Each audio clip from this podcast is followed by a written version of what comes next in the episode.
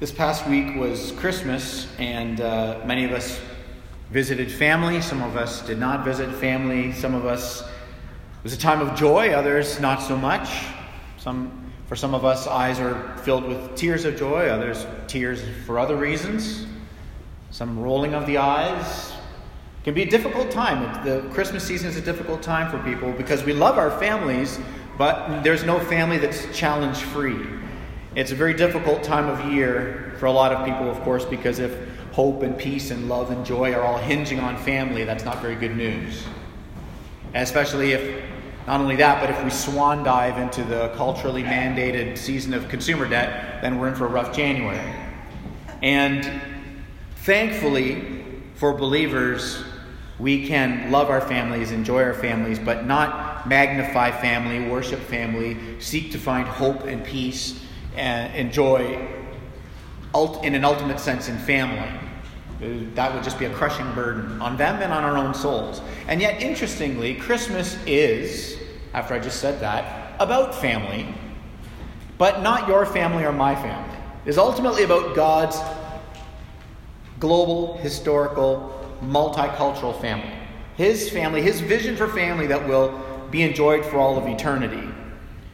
Every single Sunday, believers, since the resurrection of Christ, have been gathering around a tree, the cross of Christ. We've been celebrating the ultimate gift, the gift of grace, through Jesus Christ's life, his atoning death, his divine resurrection, um, that we, as God's beloved creation, we are reunited with our Creator, that indwelled by His Spirit, our souls can actually flourish. And this morning we're going to look at a passage that speaks to God's vision for this family from Galatians chapter 3 and 4. We're going to look at some excerpts. We're going to unbox grace.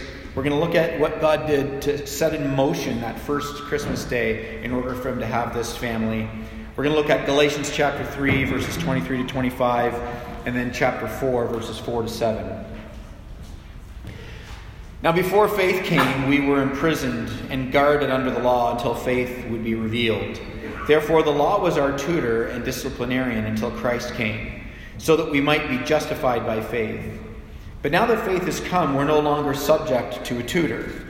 But when the fullness of time had come, God sent his Son, born of a woman, born under the law, in order to redeem those who were under the law, so that we might receive adoption to sonship. And because you are his children, God has set the Spirit of his Son into our hearts, crying, Abba, Father, so that you are no longer a slave but a child, and if a child, then also an heir through God. This is the word of the Lord. So, as we explore this text, it has a significant amount of profound doctrines in it. Line by line, this thing is rich. It could take weeks and unpack some really good systematic theology because it's actually loaded with language that the Apostle Paul intentionally puts together here. Obviously, we can't do that this morning, but I'm going to get us started. I'll kind of pick the corner off of the gift. And then as you meditate on it, think about it, perhaps revisit the scripture, you can have the satisfaction of peeling the plastic off all the goodness that's in this text. Uh, we have a couple things I want us to look at. We're going to look at the gift, the benefits, and the new life. So, first, let's consider this gift. We've been given the gift of redemption. This is the passion of the Son. And in verse 4, it says that Jesus Christ arrived that first Christmas day, born of a woman. And this is a significant phrase because it reminds us that God was fully human he humbled himself and he was born of Virgin Mary. It reminds us that our God has two natures and one essence. During the, during the time of the writing of the Nicene Creed, Athanasius and friends were putting this creed together to talk about God properly because there was a lot of heresy going around uh, God concerning his natures. And so they came up with a theological term, it's not in the Bible, but the term that they used, the Greek word is homoousios, which means one essence. And it was a way of saying Jesus Christ was fully God, yes. Fully human, yes. But one essence, the very essence of God. That when you're looking at Jesus, you're looking at God. If you don't understand what God is like, the perfect interpretation is to look at Jesus. If what you see in Jesus does not match your ideas about God, then it's the ideas about God that need to be revisited because it is Christ that is the perfect image. He said, If you've seen me, you've seen the Father. And he said many other things in the Gospels. That our God humbled himself and he humiliated, humiliated himself, and he came into the mess and poverty of a manger because he was willing to come into the mess and the poverty of humanity. Because in his tremendous love, this King of majesty is also a King of tremendous mercy. He identifies with the weak, he was willing to become weak. He identifies with the poor, he was willing to become poor. The scripture says, though he was rich, he became poor, so that through his poverty we might become rich. So he's born of a woman, the significant doctrine that reminds us that our God is accessible. He's not got his arms crossed, some cosmic ogre at a distance watching humanity just spiral. He came into the mess. It also says he was born under the law to redeem us from the law. And that phrase, you have to remember that the Apostle Paul was an expert in the law. That phrase is a mic drop on dead religion because this letter to Galatia uh, is written intentionally because they had a massive problem in Galatia that was coming up in the church, which was dead religion. The religion of the Pharisees, the idea that what Christ did was actually not enough, but that you needed to actually keep, continue to keep the Mosaic law the Torah in order to ensure that your salvation was actual. They, Paul said this is absolutely erasing the gospel. The law has a purpose. It's a, it's a beautiful and a wonderful purpose, but that's not the purpose. They had a problem in Galatia, and Paul is dropping a mic on it right now saying, no, he came to redeem us from the law because what Jesus Christ did at the cross was not make salvation possible so that your rule keeping makes it actual. That's the anti gospel. Saying, no, what Christ did was sufficient. He made it not only possible, but Christ's sacrifice makes it actual. He actually unpacks that very thoroughly all through the rest of chapter 3 of, Gal- of Galatians. The Pharisees, of course, knew the scriptures better than anybody, but they practiced dead religion. Jesus called them whitewashed tombs. Dead religion is the idea of salvation by rule keeping. And the core of our Christian faith, faith is salvation by rescue. And there's a chasm between salvation by rule keeping and salvation by rescue. The apostle goes on in verse 23 to show us that the law actually does have an important purpose. It still does. We don't fulfill the Mosaic law as per the book of Leviticus, but the principles behind those laws are still tremendously helpful and valid today. That we want to be people of purity and of love and of humility and of care and caring for neighbor. And so if you look behind the, the details of the Levitical laws, the principles of those laws, are still helpful for us because they come out of God's person, even though we don't keep the actual precept. And so in verse 23 says that the law has a purpose, and the purpose is not to deliver. So he gives an image of the law, which is a prison guard. Now, guards do not bring deliverance. Guards are a constant reminder that we need deliverance. I'll give you an example of how the law reminds us that we need deliverance. I've told this story before, but what am I, what am I going to do? I'm a pastor and I'm a dad, so pff, you can hear stories more than one time. I was in New York City for a conference because before we planted Redeemer, I worked for an organization that was trying to get Bibles translated into uh, specific regions where they didn't have the Bible in their language, and then I would uh, go on some of these trips and deliver these scriptures, and it was tremendously exciting and rewarding work. And and the American Bible Society had, a, had an office in New York City, and that's why I was there. Leaving, I'm at the airport, and I see this New York snow globe, and I'm like, I'm going to get Susan this New York snow globe. Um, Susan loves New York City. It's a cool city. She spent months living there as a teenager in Brooklyn, working with inner city kids. 90s Brooklyn, not modern, super cool coffee, coffee shop Brooklyn. It was terrible Brooklyn. And so I'm like, I'm going to get her this, new, this snow globe. And I get to the security, and the guy says to me, Sir, you can't bring the snow globe on the plane. That's a weapon. And I'm like, Whoa, whoa, whoa. And all of a sudden it dawns on me, actually, I guess this could be a weapon. This thing is super heavy. Starts against the law. I'm like, Whoa, easy. Uh, this isn't a weapon. I, I mean, I don't think it's a weapon. I wouldn't use it as a weapon. But what I think doesn't matter. How I feel about it doesn't matter. My thoughts and feelings on them aren't my. The intentions of my heart are not relevant. What's relevant is the law. And as soon as he said that, I realized there were signs literally everywhere, every 10 feet, saying no snow globes, no snow, snow globes. Snow globes are against New York State law. No snow globes. No snow globes on the plane. Check them in your baggage. Check them in your baggage. Oh my goodness, the law was everywhere. Like once the law got spoken, I saw it everywhere. This is the purpose of the law. The purpose of the law is to draw our attention to our need for deliverance. And in verse 24, it gives another image of the law, not just the prison guard, but a tutor. Now, it's a different kind of tutor. Our, um, our daughter, uh, Rebecca, when she was in high school, she started doing tutoring. She was a tutor and uh, tutored kids and had some great stories of like just great connections with the kids and wonderful stories that like warm stories. One little guy in particular always cute stories. This is not that kind of a tutor. In the original greek the term is paidagogos which is a way of saying a harsh disciplinarian. And these tutors would put you under house arrest essentially their purpose was to enforce the morals, the values, the virtues of the family to remove your freedoms. And the reason they were so harsh was because it was typically a child that was inheriting, inheriting something really significant. And so the thought process was you can't just give this incredible inheritance to a child whose immature ways are going to just destroy the inheritance with their wayward appetites. So they need tutoring. But it was harsh. And so Paul gives these two pictures to, to realize no, we actually, this is what the purpose of the law is to see, um, draw our attention to our need for something to save us from our own wayward appetites. In Matthew 22, when Jesus um, summarizes the law, he says it's to love the Lord our God with all of our heart and our soul and our mind, our strength to love our neighbor as ourselves. That as he's summarizing the law, you realize how easy it is for us to prefer ourselves.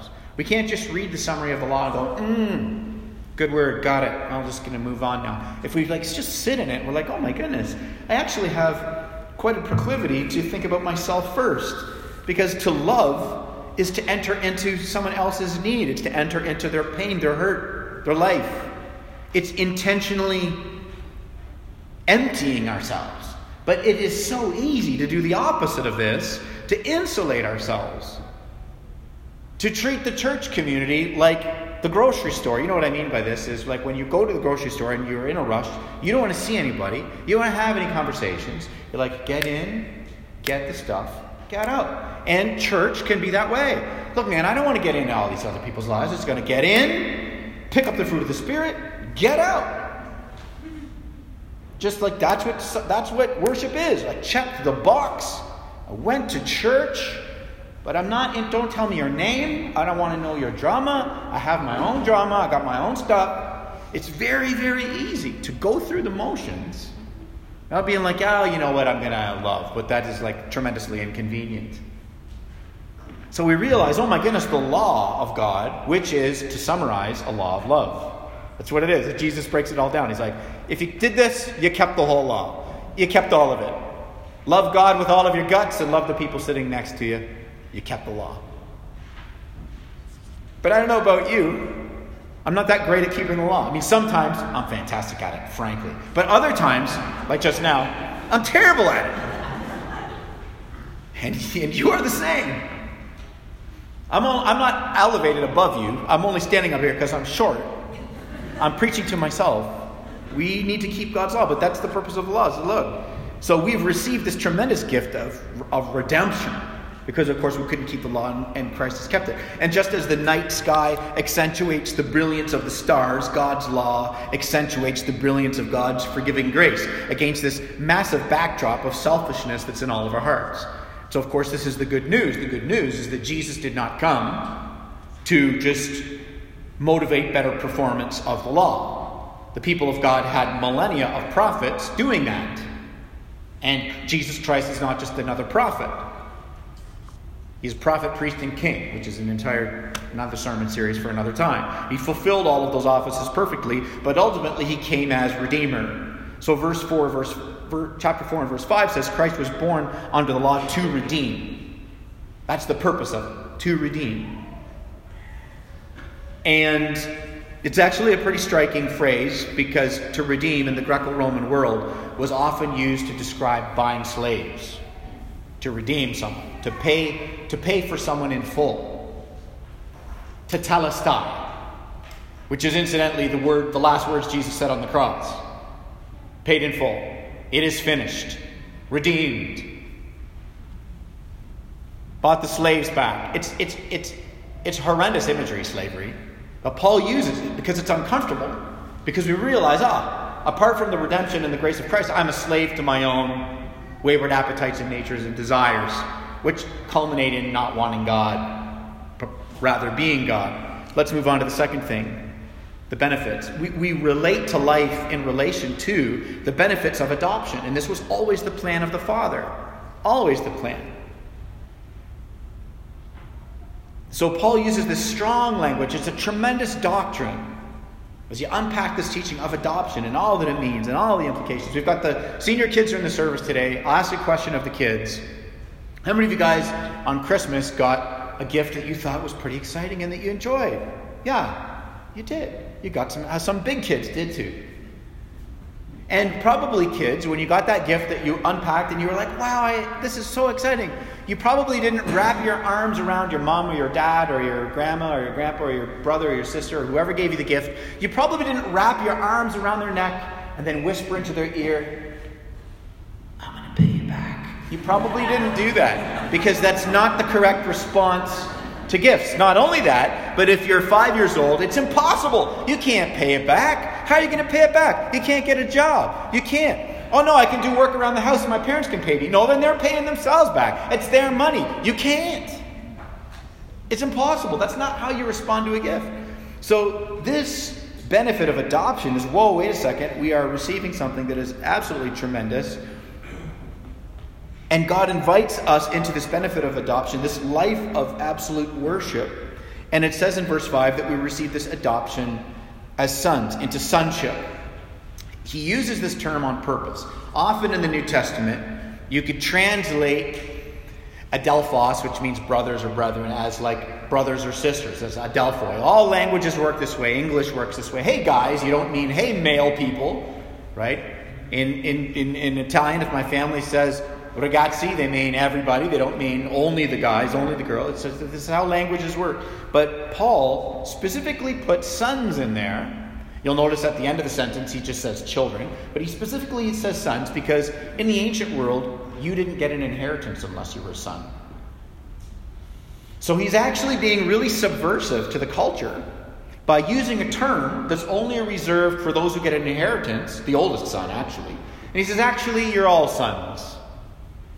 So, ladies, he's not insulting you by calling you sons in, in an ancient language sense. He's saying, actually, the women are the sons, a way of saying, sit, sit into this identity of receiving an inheritance that your culture uh, doesn't afford you. But in Christ, there's the removal of this barrier.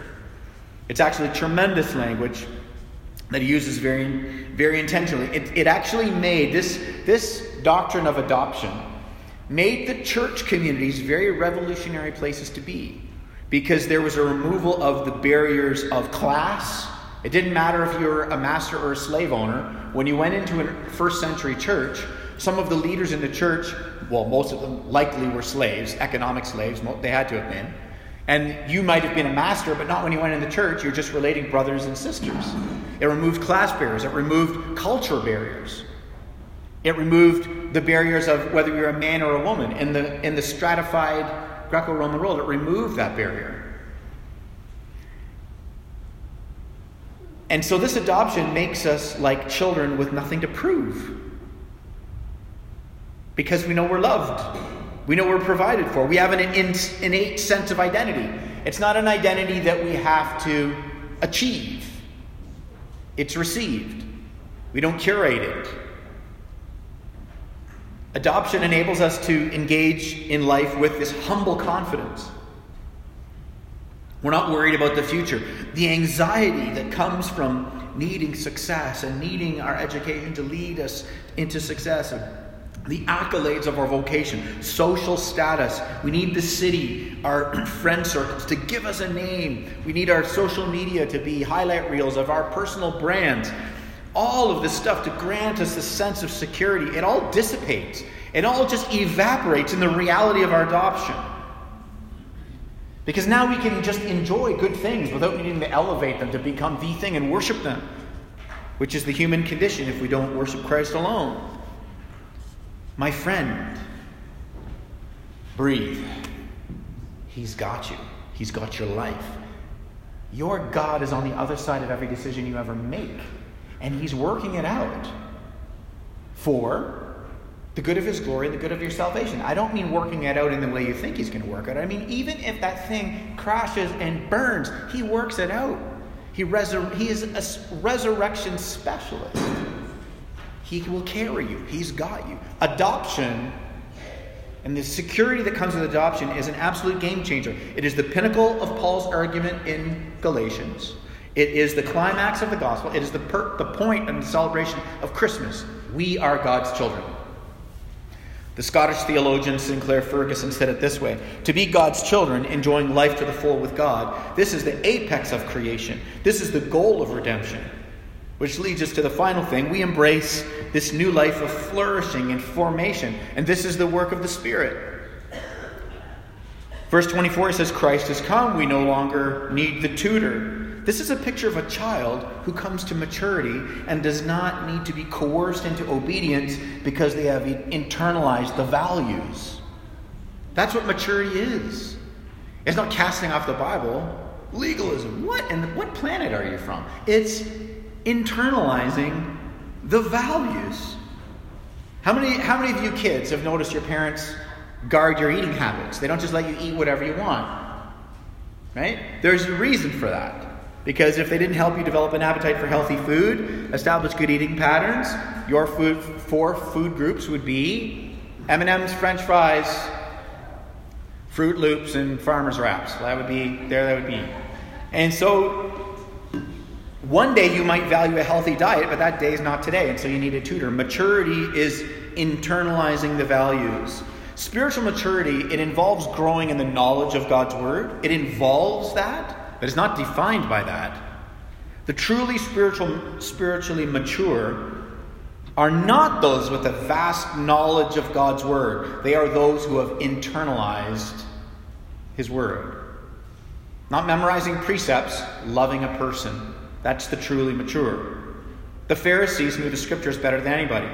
They had the Pentateuch memorized. Penta, five books. Pentateuch, five. Genesis, Exodus, Leviticus, Numbers, Deuteronomy. Memorized. Jesus didn't have anything good to say about their academia because they had not internalized God's love. And when people were with them, they felt worse. So something went wrong. That theology is an absolute gong show. If people feel worse, something didn't get internalized.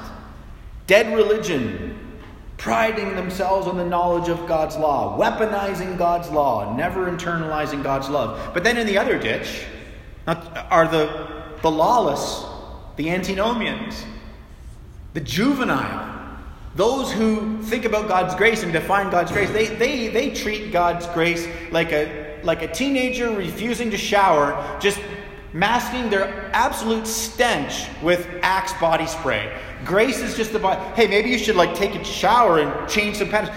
What? That's legalism. Grace, baby. I just want to talk about grace. That is, what are we doing?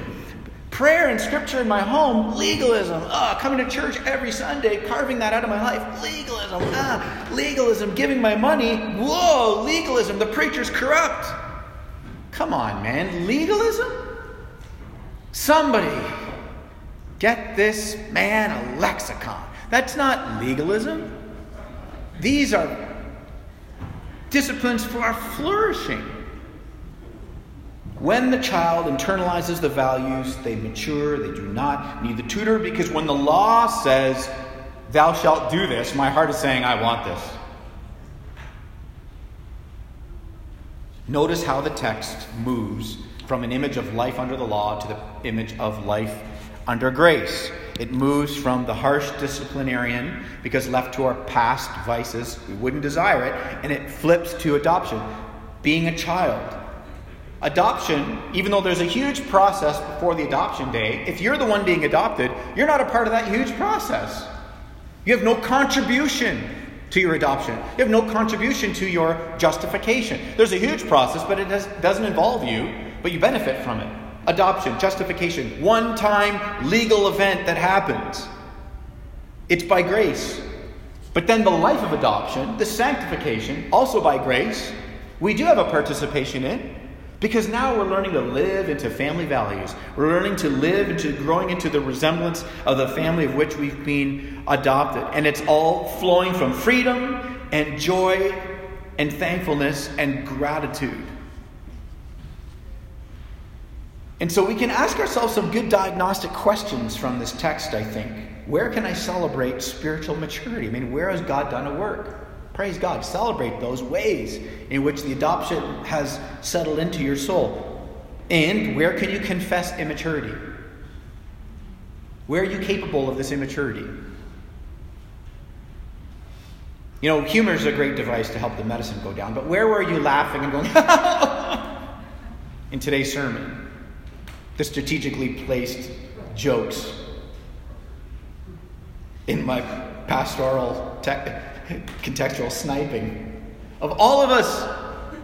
And I, trust me, as I was writing this, I was like, oh no.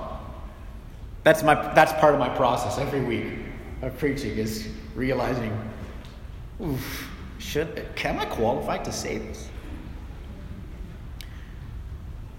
I'm desperate. That's what qualifies me. And so,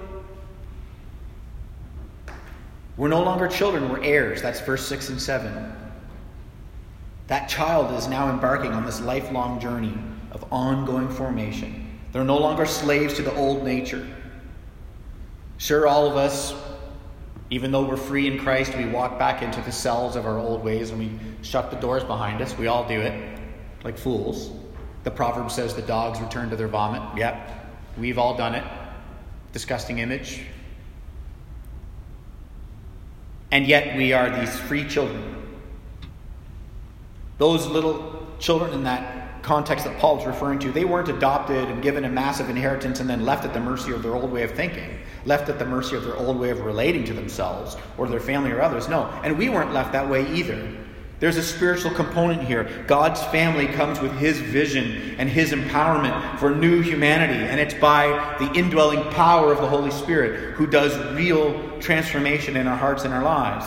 Life under the law looks like needing to repeatedly be told what God loves, but a life under grace is going to love what He loves. Life under the law, repeatedly needing to be told what God says is true and wise and good. Life under grace, embracing the life of living into what God says is true and wise and good. Notice the if and then language in this passage. If, if a son, then also an heir. It's this intentional construction of cause and effect logic. It's not a divine guilt trip. Hey, if you love God, you ought to be up to this. It's cause and effect. If you love God, this fruit is inevitable. Yes, it's gradual. Yes, it's painfully gradual. Yes, sometimes you look in the mirror and it seems imperceptible, but it is inevitable. This is what the indwelling power of God does as He slowly forms us by the power of His Spirit, and we participate in this in living into our new lives in Christ. And so, the good news of this ongoing formation, this freedom from our vices, increasingly living into Christ's virtues, may this be our prayer. Oh God, what are you calling me out of? What are you calling me into? In the good news of this whole passage and the intentional construction of it is that this is not accomplished by willpower. This is accomplished by our spirit, by the Spirit's power, to which we can, with great joy, add our willpower. The Spirit's work, it's not sporadic, mystical experiences that come and go willy nilly through, through our lifetime. The Spirit's work, its ongoing formation, it is rich heart and mind renewal over the course of our lifetime. We're calling Him Abba Father. We are on a trajectory of increasing, uh, increasingly bearing the resemblance of our Father, because that's precisely what children of grace want. And because you are His children, God has sent the Spirit of His Son into your hearts, and so that you are no longer slaves, but children. And because we are children, we are also heirs through God. Amen. Let's pray.